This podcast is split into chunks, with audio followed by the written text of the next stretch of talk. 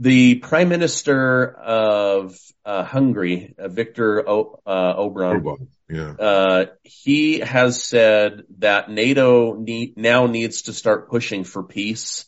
Uh, many of the top nations have balked at his comments. Do you think it's because these NATO leaders believe um, that going for peace would be seen as weakness or worse as a loss? Or what, what is the reason to, to keep pushing at this point? I think the leadership in Paris, Berlin, and London, as examples, uh, is at least as remote from reality as the Biden administration is. The, these are, you know, this is your globalist elite, the people that believe in a world that doesn't exist. They think they're fighting uh, Russia because Russia is a nationalist state. They have a national identity, a national language, a national culture. Ergo, we have to destroy it. Remember, these are the people that have been inviting millions from the Middle East and Africa into Europe.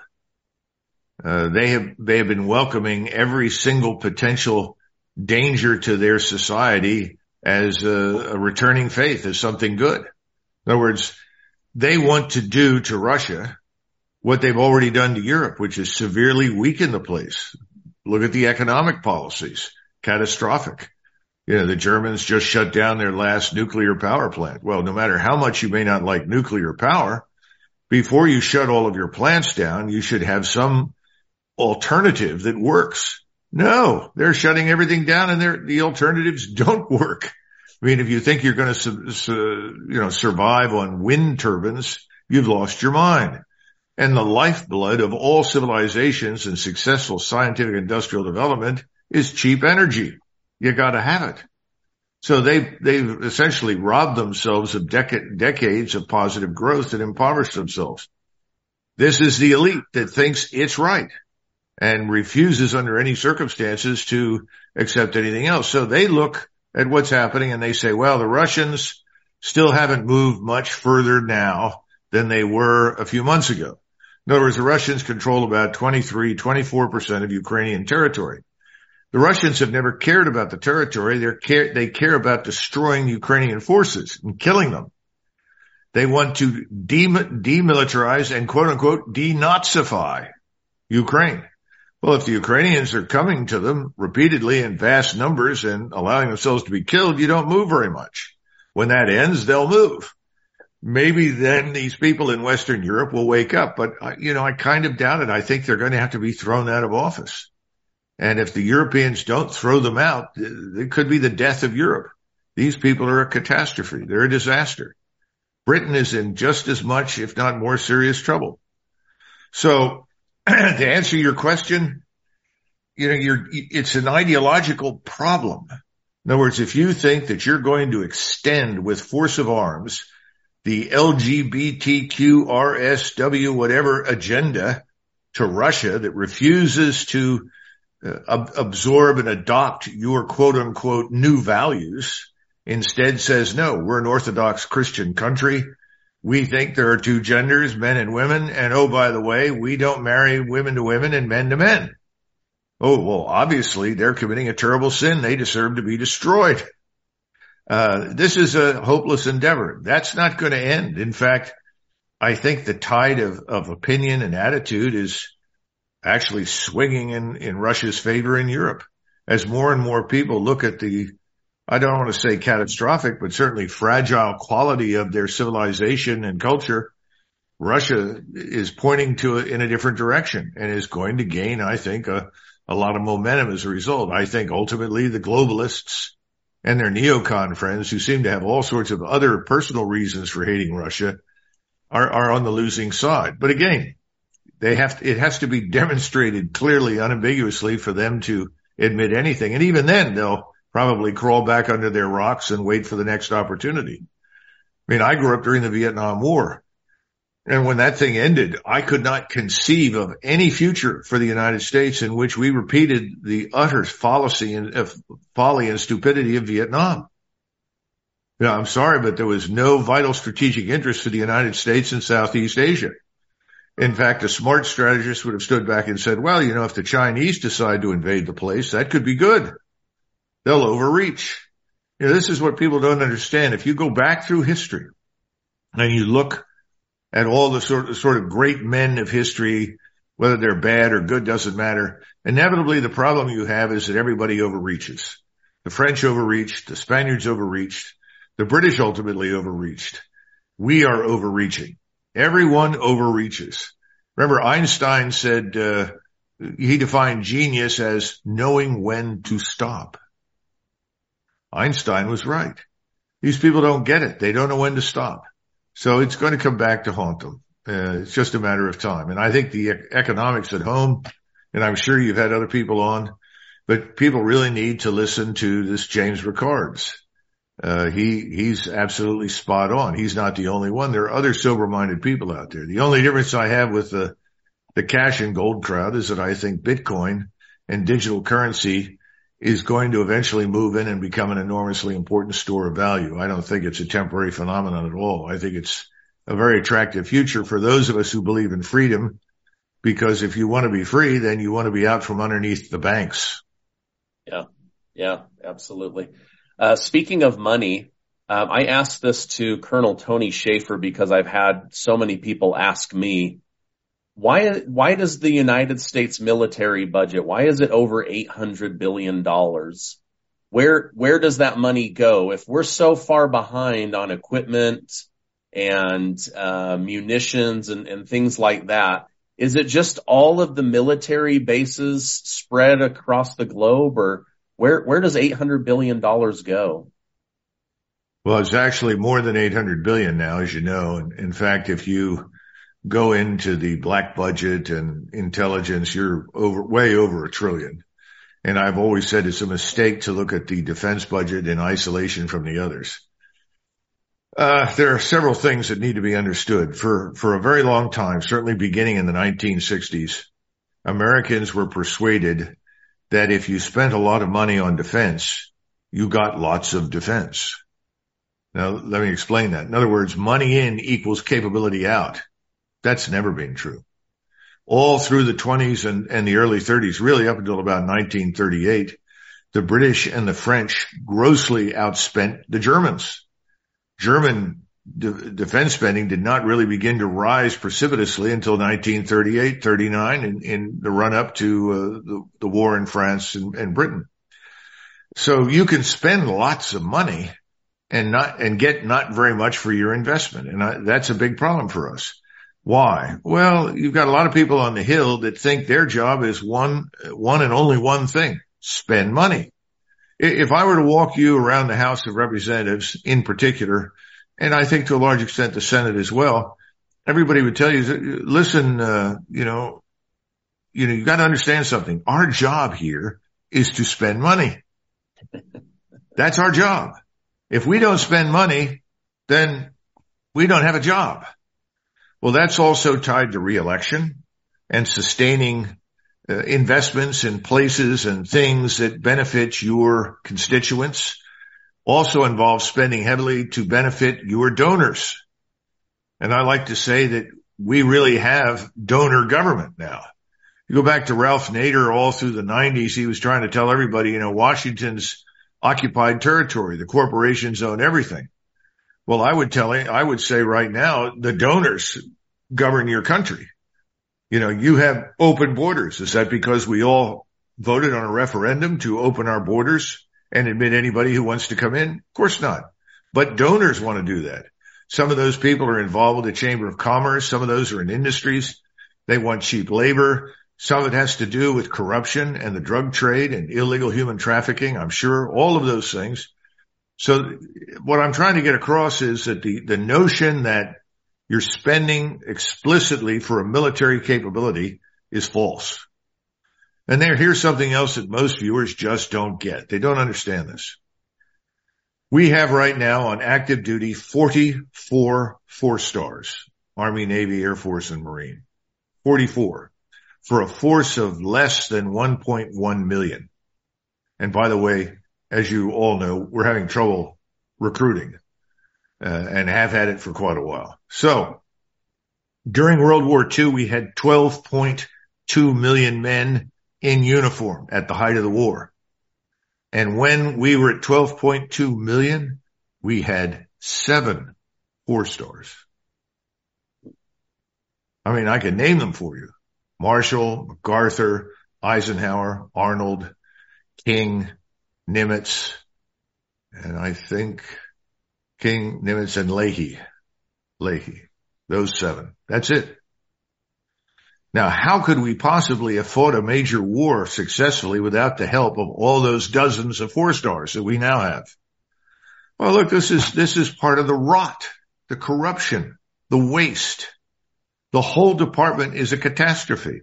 You can't even audit it. You know, you, you read the recent uh, headline. Oh, we found $3 billion that we can ship to Ukraine. Well, the 3 billion aren't going to Ukraine. Some cash will go over there. That does because you got to pay the government, pay the Ukrainian army, pay for those kinds of things. But most of it just goes from Congress, at least on paper, to the Department of Defense.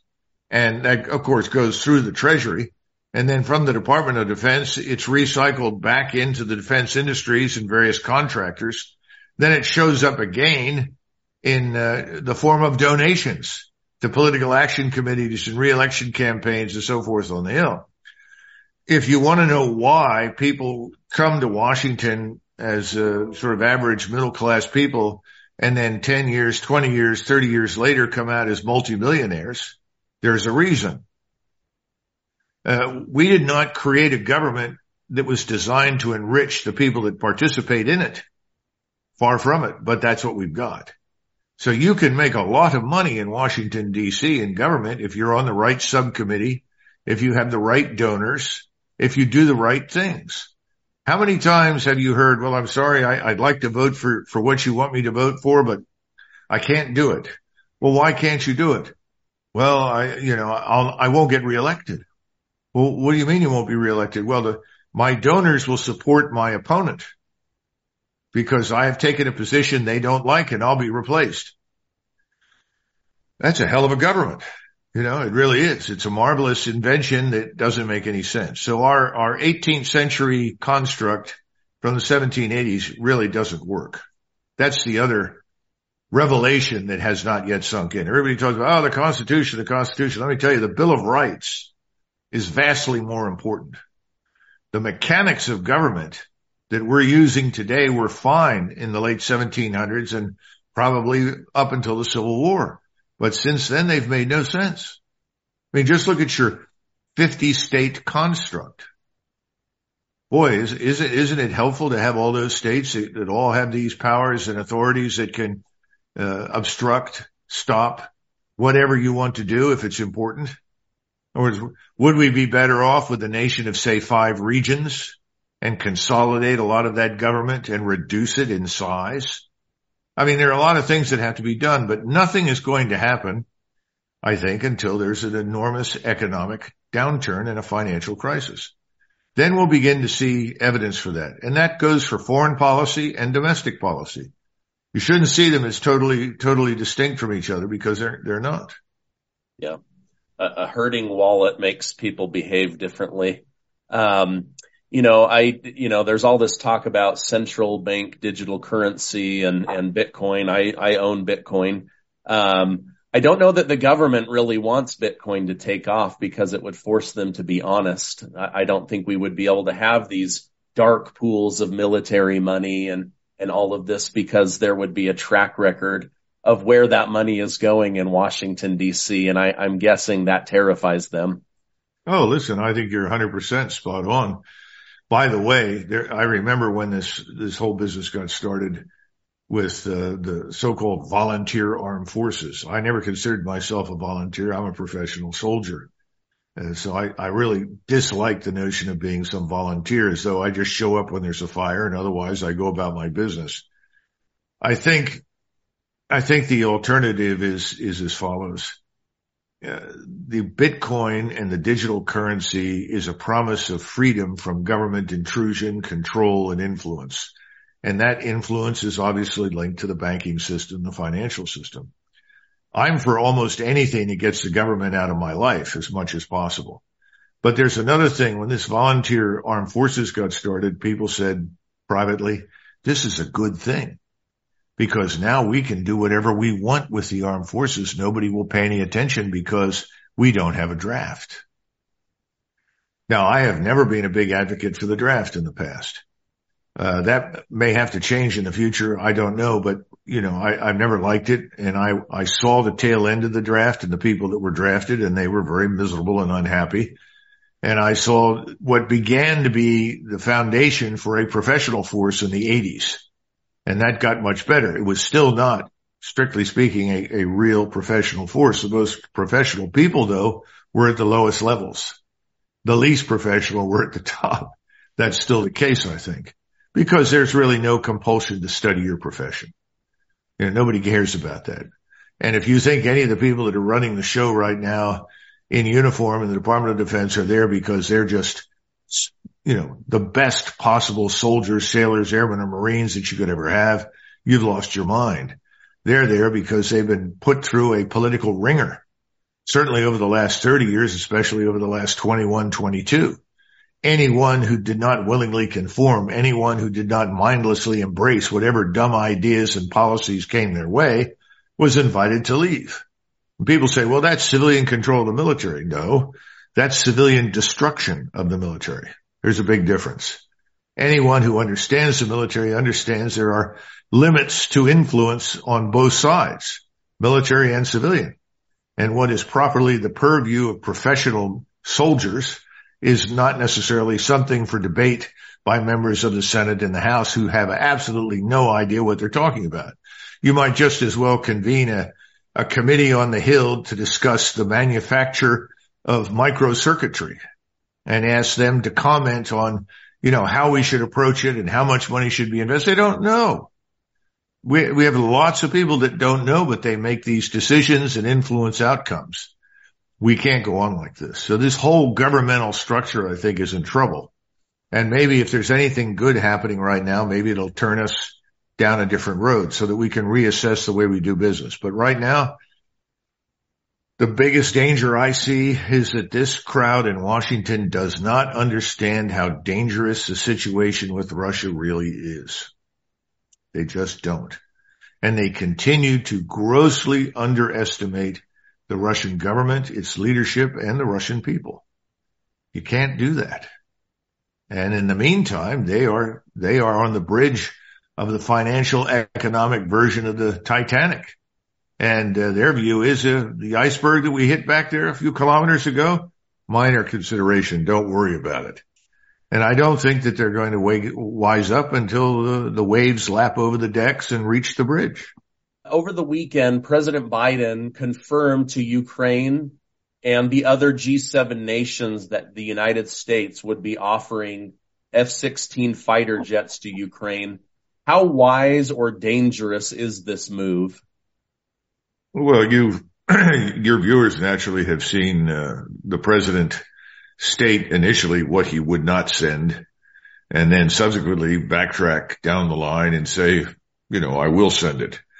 I think that we're seeing this happen again with uh, fourth generation aircraft, you know, the F-16.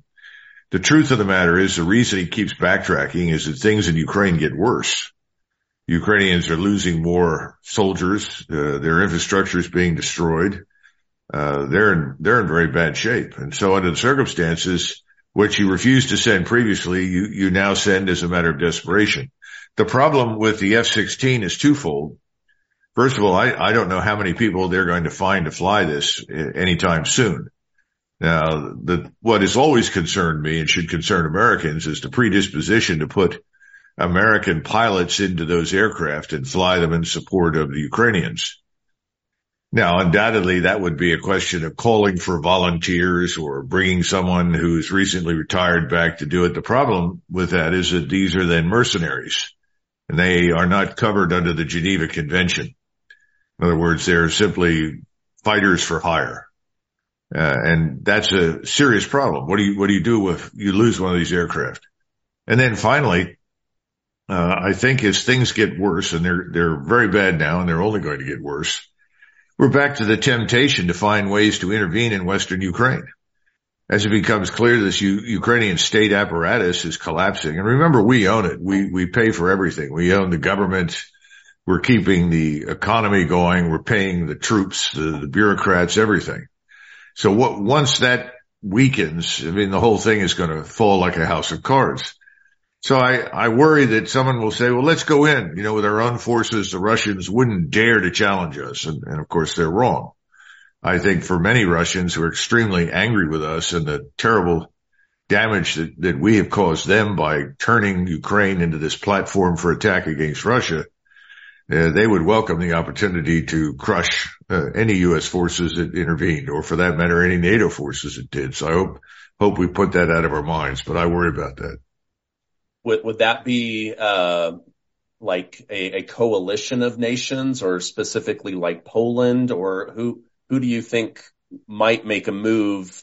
And, and could they justify like Poland saying, Hey, this used to be our territory anyway. We're kind of just taking it back now that Ukraine can't stand on its own two legs. Well, you know, everybody in Eastern Europe can make that assertion and uh, have some credibility. I mean, if you go to this thing they call Kaliningrad, which is uh, the very corner of East Prussia, uh, that was German from about 1220 onwards. So you're talking what, 800, 850 years nonstop German. It's now part of Russia thanks to FDR. Stalin, as his armies moved west, said, Hey, you know, uh, we'd, we'd really like to have that port in the Baltic. Do you, do you have any objections? And FDR said, no, of course not, Joe. Take it. You know, so now we have Russians sitting there where no one in their right mind wanted them. But uh, the, the, bottom line is that sure, you can always find the Hungarians, the Poles, any numbers of people that have controlled territory that's now under somebody else's authority. So that's part of it. But I think the bigger issue is this. Whenever we go anywhere, we always go as a quote unquote coalition. We have that as the fig, fig leaf of legitimacy. But the truth is that other than the Poles, maybe some Romanians, although I have my doubts, uh, and maybe a few Brits, the United States is going to be on its own if it goes into Western Ukraine. Now, it could be some of the Lithuanians want to go along. I don't know. That could be. But even in Poland, the enthusiasm for this fiasco is waning. The most recent polling data says that the Poles are tired of being overwhelmed by Ukrainian refugees. They, they're openly talking about the Ukrainianization of their country, which they dislike intensely. And the Polish chief of staff has said, look, the Russians are not incompetent. They're tough soldiers. They're very competent. They know what they're doing. so I, I see evidence that people are sobering up uh, the question is, will we sober up? And I don't see any evidence for it. Just, just as you have people that absolutely refuse in Washington to believe that there, there could be a, a serious economic turndown. In other words, that there is a cost associated with money printing and uh, tightening credit and raise, rising interest rates. You can also find lots of people in Washington say, oh, you know, the Russians are nothing. We're everything. We're, we're invincible, invulnerable uh, it's, it's very dangerous.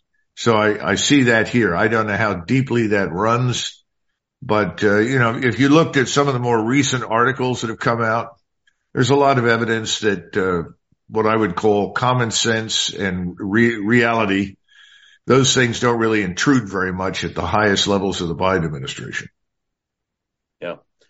Well, uh, if Europe doesn't make a move, uh, we sure know that Wall Street is going to make a move. BlackRock is already meeting with Zelensky and talking about how they can, uh, you know, revitalize, bring life back and yeah. how there's just so much money to be made. And I just, I find it disgusting how, you know, they, they look at this as just such a great money making opportunity when there's human life on the line. Well, remember the people that you're talking about here in Washington or the, the finance, financiers in Europe and the United States, uh, whether it's Soros or Larry Fink at BlackRock, they're not interested in Ukrainians. Could care less.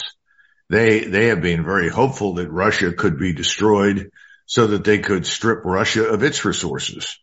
Remember, you're talking about an area from sort of the middle of Ukraine all the way to uh, Kamchatka, the peninsula that is full of extraordinary resources. Everything from gold mines to uh, extraordinarily rare minerals and rare earths and uh, endless quantities of fresh water, you know, wonderful soil, uh, an abundance of food. We could go on and on and on. So I think that's really been behind much of what we see in this sort of proxy war waged against Russia. Now, I don't see any evidence that Russia is going to collapse, and and I think Putin will probably be president long after Biden has vanished from the scene. But it's still dangerous, and uh, we'll have to see what happens to the rest of Ukraine. But you've just you've just hit on a very important point that all all the people viewing this should keep in mind. If you're a Russian right now and you look at the situation, you've taken, contrary to what the mainstream media says, comparatively few casualties. I mean, you have an exchange rate of about one Russian killed for every seven Ukrainians killed. So that, that's a pretty favorable ratio. Nobody likes to lose anybody in war, but that's a good position to be in. Just as Ukraine is now scraping the bottom of the barrel, running out of manpower, they're actually dragging back about 30 to 35,000 Ukrainians training in Germany, Canada, the United States, the Czech Republic, other places back to Ukraine to become the foundation for this so-called counteroffensive that they want to, uh, you know, execute. And the rest of them, though, unfortunately, are just being uh, hang, shanghaied into the into the military. You know, you're talking about a lot of young boys, a lot of old men, and so forth. Russia's in a different position. Russia's stronger than ever. Russia is actually peaking in its capability. If you look at its forces, they've, they've really learned a great deal over the last year plus. In other words, if we look at the initial uh, Russian forces that went in, like any army that has not seen action for a very long time, uh, they made mistakes, but they learn from those mistakes. And there's a great report out from the Royal United Services Institute. It, it still has stupid things in it about the Russians lacking initiative and all that, but brush that aside and just look at what they talk about in terms of adaptation and innovation. and you see that the Russians have really produced a very, very fine force. And they're better now than they've ever been, and they're larger now than they've ever been, and they have more modern equipment, more experience. So when, when they are finally released and allowed to execute, uh, and I think they're waiting for the Ukrainians to expel, you know, sort of exhaust the last forces at their disposal, on another pointless counterattack. Once, once that happens, you know, they're in the driver's seat. So why would they sit idly by and allow us to intervene or even worse, bother negotiate with us? You know, the Politico article that came out over the weekend said that behind the scenes in Washington, the Biden administration, White House, State Department, people are, are now talking about a frozen conflict as the best outcome. Now think about that. This, these are people in Washington who want to turn Ukraine into Korea, create a DMZ. And of course, then they want to park their forces in Western Ukraine on the other side of the Dnieper River, staring at the, at the Russians. Or better yet, if the Russians would accept such a thing, they'll, they'll cross the river up in northern Ukraine and sit there. Russians will never accept that. It's out of the question. They have been fighting to demilitarize Ukraine, eliminate the armed forces there that threaten them. And then secondly, they want this place to be neutral. So the idea that they, that these people at the top could look forward to some sort of uh, Korea-like division of Ukraine and that they might be satisfied with that is, is a manifestation of how utterly uninformed and ridiculous they are. I mean, it just makes no sense. They're, they're not listening to the Russians. They're not acknowledging reality. Well, they're they're still trying to push this narrative that this was an unprovoked attack versus uh, a decade of building up and provoking Putin to the point where he felt like my only option is to create this buffer zone. Uh, and unfortunately, Ukraine uh, has you know has to become that that buffer zone. Um, let, us move on to uh, Bakhmut for a minute. Um, Russia says Bakhmut has fallen. Uh, Zelensky says no, it hasn't. We still have soldiers in the area fighting, and until we run out of bodies, uh, this area is not taking uh, taken. Um, how does the the the battle for Bakhmut show uh, how military strategies and goals can change over time? And in your opinion, uh, has Bakhmut fallen into the hands of Russia? Well, Bakhmut, 90% of it has been in Russian hands now for months. It's only this small sliver of land on the very edge that remained in uh, Ukrainian hands. And they occupied some concrete reinforced buildings, very large, sort of high rise like buildings. And the Russians were very reluctant to destroy them because they had information that there were Russian civilians in the basements. Mm-hmm. We have to understand that you're operating in a part of Ukraine where the population is really Russian. Now they may have been Ukrainian citizens, but of course Ukrainians treated them badly didn't allow them to speak their language, have their schools, worship as they saw fit. They did not have equal rights before the law. They were an oppressed minority. And, and every time someone that was Russian would complain, look, I, am a Ukrainian citizen. I'm happy to do whatever. Just give me my equal rights. They said, well, there's, there's a country. It's called Russia. You can leave here and go there. So the Russians did not want to kill large numbers of Russian civilians in eastern Ukraine. That slows everything down. It has slowed everything down from the beginning. People don't get it. That's, that's been a major uh, constraint on the conduct of Russian military operations. Secondly, they then saw virtue in necessity to some extent. Remember, Surovikin comes in. He's a, uh, from the aerospace forces. He takes over the theater uh, in the fall, completely changes the chain of command, streamlines it, creates unity of command. And he decides that as long as the Russians are building up their forces for future operations against Ukrainians, that he's going to run a, a, a now what I would call a relatively elastic defense, uh, an economy of force operation. In other words, to use minimal force to maintain control of the areas that the Russians have, while at the same time uh, enticing the Ukrainians in to fight, inviting them in essentially to attack. Bakhmut suddenly became very attractive to him. we now know from what Mr. Prigozhin has said and other Russian sources have said that he deliberately used Bakhmut as sort of a red flag for the Ukrainian bull and kept those roads open and the opportunity for Ukrainians to reinforce it. now the, the, we see a lot of evidence that upwards of 50,000 Ukrainian soldiers were killed in and around Bakhmut. That's a huge number of people. We don't, you know, we know at least that many were wounded.